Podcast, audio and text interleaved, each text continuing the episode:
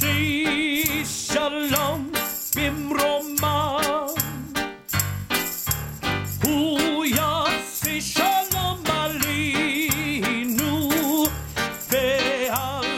morning and welcome to Jewish Faith and Jewish Facts. I'm Rabbi Stephen Garten. The book of Exodus, known in Hebrew as Shemot, in chapter 12, verse 2 begins as follows this month shall mark for you the beginning of months. It shall be for you the first of months of the year for you. Speak to the whole community of Israel and say that at the tenth of this month each of them shall take a lamb to a family, a lamb to a household. But if the household is too small for a lamb, let them share one with the neighbor who dwells thereby. In proportion to the number of persons, you shall contribute for the lamb according to what each household will eat. Your lamb shall be without blessing. A yearling male, you shall take it from the sheep or from the goats. You shall keep watch over it until the fourteenth day of this month, and all the assembled congregation of the household of Israel shall slaughter it at twilight. They shall take some of the blood and put it on the two doorposts and the lintel of the houses in which they are to eat it. They shall eat the flesh that very same night, and they shall eat it roasted over the fire with unleavened bread and with bitter herbs. Do not eat any of it raw or cooked in any way with water, but roasted, head, legs, entrails over the fire. You shall not leave any of it until the morning. This is how you shall eat it. Your loins girded, your sandals on your feet, and your staff at your hand, and you shall eat it huddily.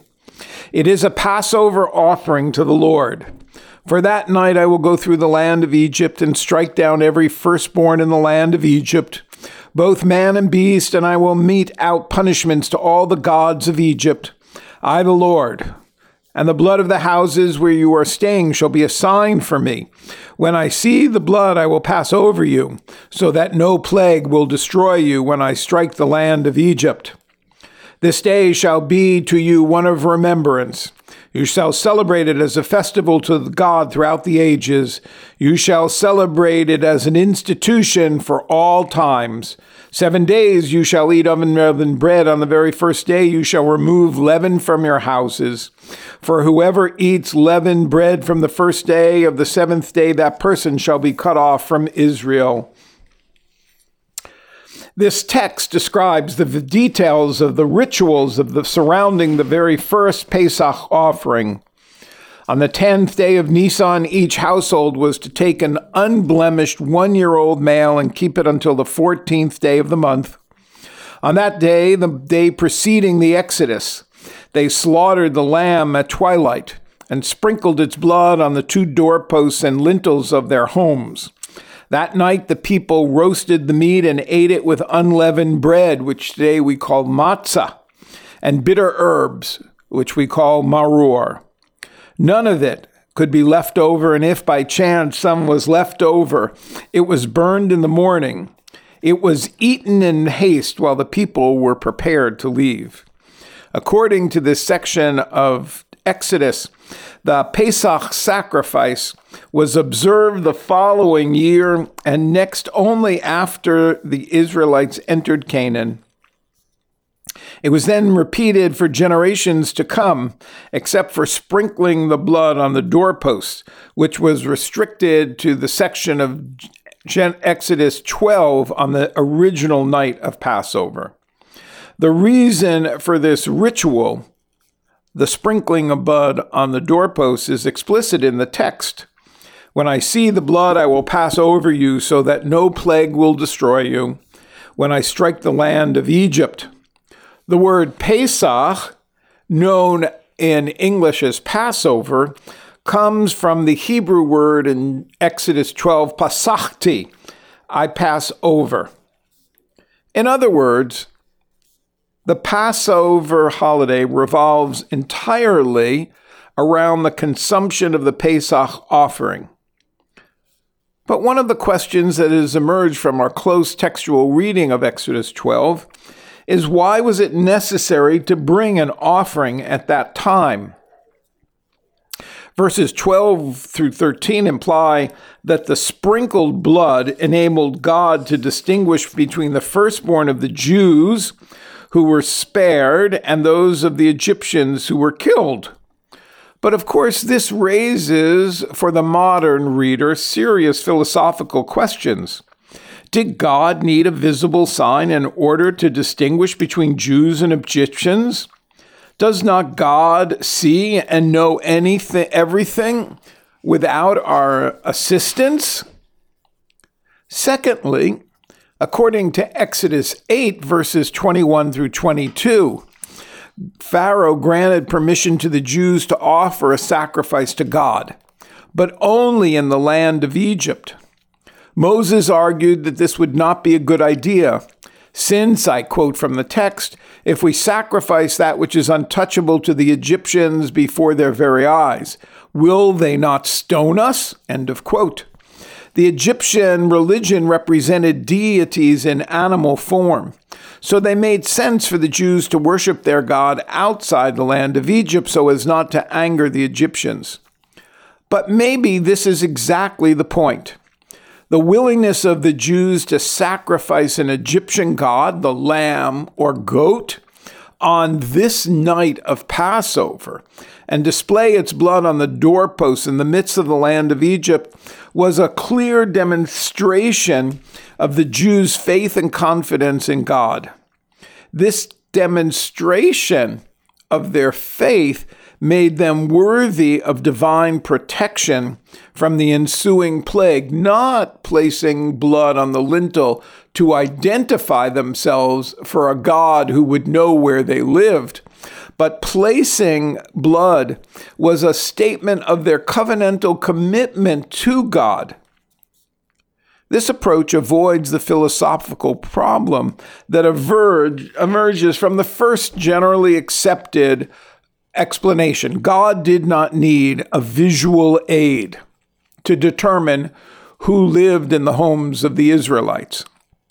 We, the Israelites, needed to demonstrate our commitment to God by defying the Egyptians and sacrificing their God. In addition to commemorating God's protection during the Exodus, offering the Korban Pesach, the paschal sacrifice on an annual basis in the Mishkan and ultimately in Beit HaMikdash, the temple, may have been an attempt to recapture the complete faith of the Jews at the time of the Exodus. For subsequent quest- generations of Jews, the Passover offering served to reinforce their faith in God and strengthen their religious convictions despite the spiritual and physical obstacles they encountered to do so. Perhaps the commandment to offer Korban Pesach annually in all generations suggests that the Exodus, which began on the night of Pesach, is not only a celebration of our faith in God and God's protection over us, but is also a celebration of the birth of the covenantal relationship between God and the Jewish people. One needs to remember that prior to the book of Exodus, the covenantal relationship established in the book of Genesis is between Abraham, an individual, and Abraham's descendants Abraham, Isaac, and Jacob, Sarah, Rebekah, Leah, and Rachel, their families. There's no indication of a peoplehood of Israel until the book of Exodus and the Exodus from Egypt. The best way to celebrate such an occasion, the covenantal relationship between God and the Jewish people, is to strengthen the bonds of family and community, while simultaneously strengthen the bond between the family and God. By repeating this ritual in future generations, the Torah may have wanted us to reaffirm our commitment to our families and link us to the extended Jewish family, past and present. These ideas that I've shared with you relate to the biblical Pesach holiday. But since the destruction of the temple, we do not offer sacrifices What became of the biblical Pesach celebration in post temple times? Well, that, of course, was preserved in the Seder that many of you know about. But I want to skip the Seder and call your attention to other parts of the Passover observance that is called to mind in that section of Exodus, namely eating matzah, eliminating leaven, known in the Hebrew as chametz, and rejoicing on the festival. And to do that, I want to read to you a small section from the book Vayikra, the book of Leviticus. So this is Leviticus chapter 23, and I'm going to share with you verse 4 through 8.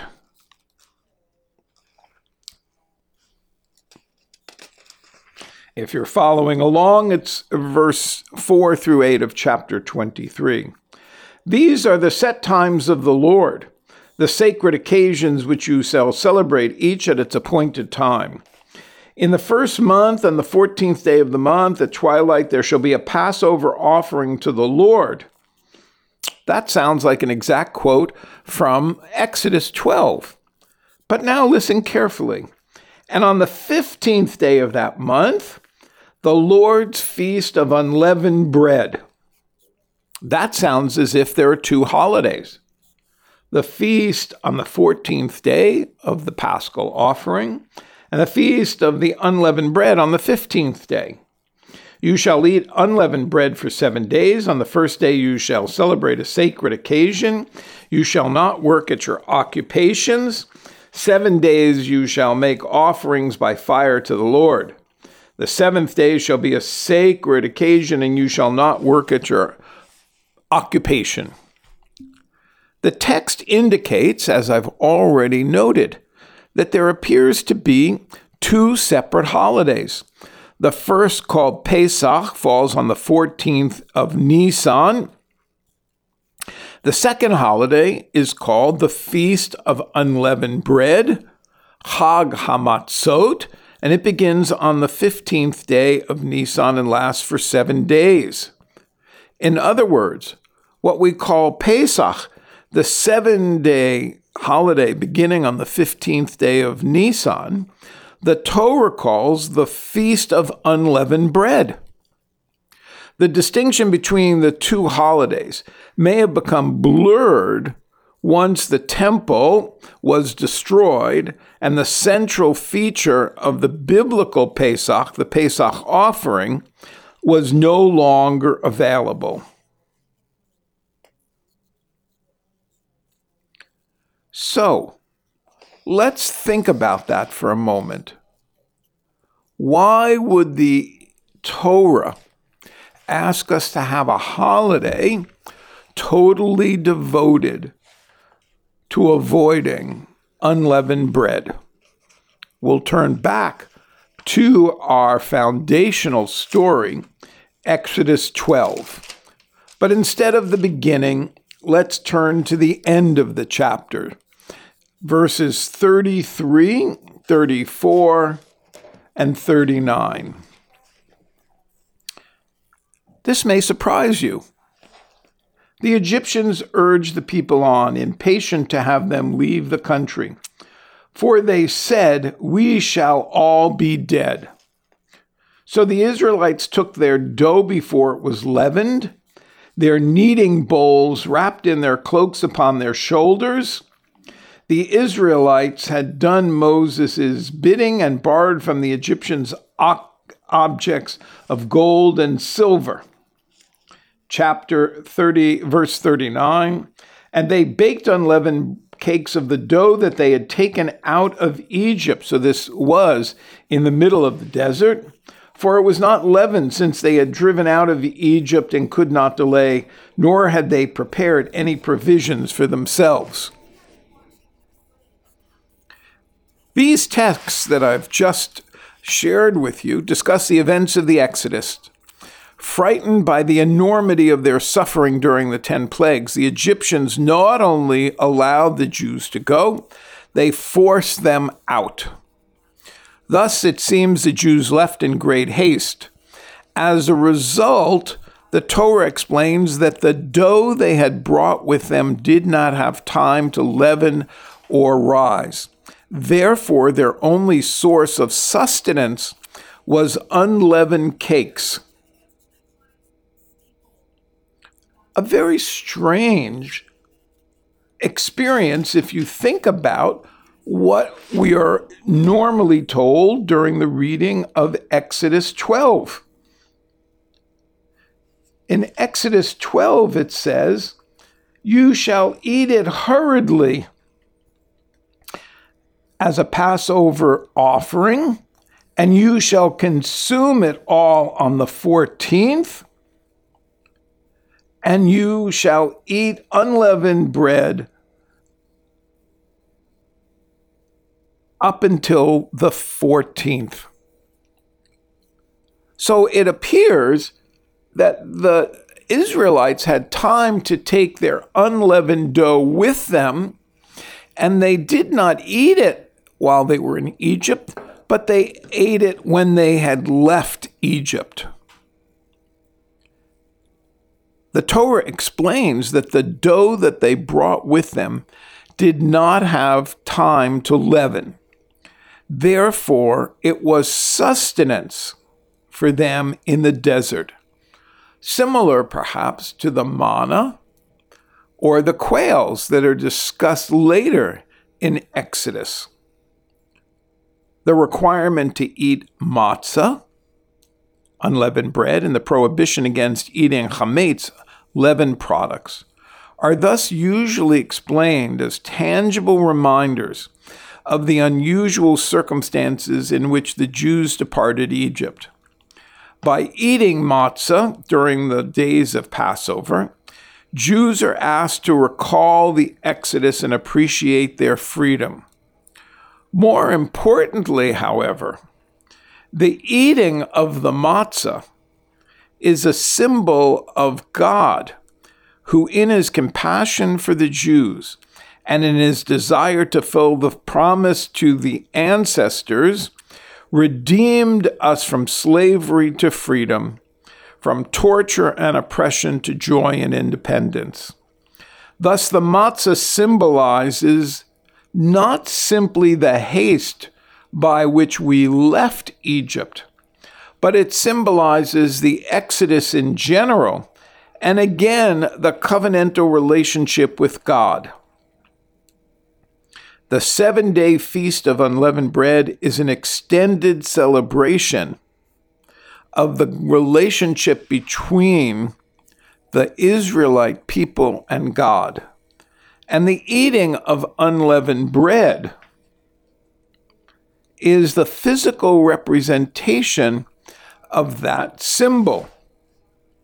It is, of course, not difficult to understand how the early Christians and later the church transformed the matzah, an unleavened bread, into a wafer known as the host, and during the service of communion, also established a covenantal relationship with their understanding of Jesus and God similar symbols, similar intentionality, but explained very differently. Now, all of that would be very nice if we didn't have this very unusual text in the Talmud. You may remember that the Talmud is a compilation of teachings written between the third and sixth centuries of the Common Era, mostly written by rabbis in Babylonia and codified or redacted in the two later centuries. This is from a section about prayer known as Berachot. It reads as follows, and I quote After concluding his prayer, Rabbi Alexandri would say, Master of the universe, it is surely known to you that we desire to do your will. But what is holding us back? Why don't we completely do that which you ask us to do? And the rabbi answers his own question by saying, The yeast in the dough and the subjugation to the nations. May it be your will to deliver us from their hands so that we may again perform your statutes with a perfect heart. Rabbi Alexandri prayed to be spared from two forces that were preventing the fulfillment of God's commandment the subjugation of foreign powers, and the yeast in the dough. The former is an obvious obstacle. After all, when decrees prohibited the observance of Shabbat or the study of Torah, has happened at different times in Jewish history, and certainly Rabbi Alexandri knew it um, of Greeks who prohibited the study of Torah and Romans who prohibited the study of Torah. But what is the meaning of the second obstacle? The yeast in the dough. Well, of course, that becomes important to us at this time of year because yeast is that which is removed from the leavening process. And unleavened bread, the major symbol of Passover, is bread without yeast. The later rabbinic commentator suggested that yeast in the dough refers to the evil impulse known in the Torah as Yetzer Hara. And this is a rabbinic tradition that associates sin with an internal force called the Yetzer Hara, which is constantly tempting us to do evil. And here in the Talmud, the dough refers to the heart and the yeast that causes the dough to ferment is the Yetzer Hara. Thus, from the 6th century on, chametz, leavening, is often understood allegorically as the evil impulse that rises within us to lead us astray. Rabbi Alexandri prayed for the removal of both the external threat, the evil nations, as well as the internal threat the evil impulse represented by the yeast in the dough. Now, this interpretation may lead us all to understand why it was so important symbolically in preparation for Passover for members of the Jewish community to cleanse their homes of all yeast products, for all products identified as chametz. In fact, it's not unusual for people to um, have a spring cleaning in which all of their home, wherever they might have had a sandwich or pasta or food which we think of as having risen, is cleansed. Sometimes even garages are cleansed because people have brought in groceries. Now, this may seem a bit obsessive, and I would admit there are people who seem to be obsessive about cleansing the home of leavening and products that are leavened. But if we accept Rabbi Alexandri's um, allegorical interpretation, the cleansing that takes place in the spring is a cleansing of our soul as we prepare to leave Egypt for the march that will eventually bring us to Mount Sinai and the acceptance of the covenant with God as a nation. We need to cleanse and be prepared. This fits in with the description in the text, which says that when the Israelites were at the base of Mount Sinai, they refrained from sexual intercourse for three days. They washed their clothes. They prepared themselves ritually for the revelation. On Passover, we remove the leavening. We cleanse our hearts to prepare ourselves for the redemption from Egypt. It is, of course, so easy to lose sight of these spiritual interpretations as we prepare for the excitement of the Seder, the big meal, the retelling of the story, how to entertain the children that will attend. But it is, of course, important to try and understand the origins of the holiday and their essential religious meaning and separate those symbolic meanings from the mere practicalities that have um, been part and parcel of our lives. And let me end this morning's conversation by reminding us about what Exodus 12 16 says. You shall celebrate a sacred occasion on the first day. You shall observe the feast um, throughout your land. It will be a joyous occasion.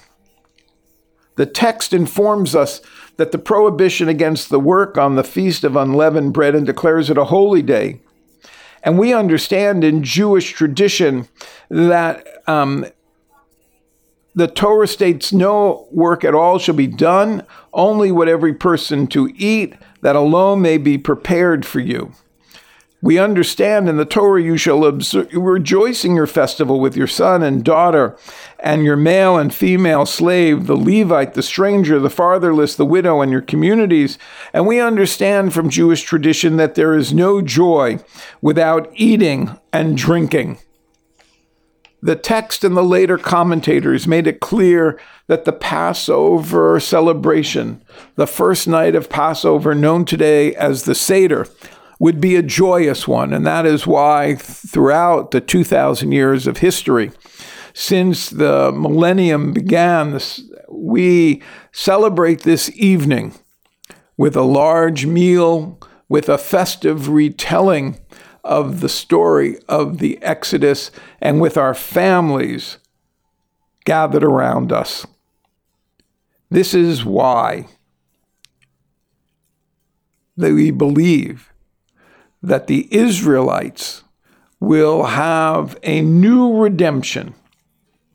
The celebration of Passover, the annual commemoration of Exodus, seems to be all ritual. Yet reliving the Exodus directly translates into our understanding of our values and our belief in a covenantal relationship with God. For Jewish Faith and Jewish Facts, I'm Rabbi Stephen Garten. You can hear a rebroadcast of this episode on iTunes as a podcast or on the CHRI website. Shalom and good morning.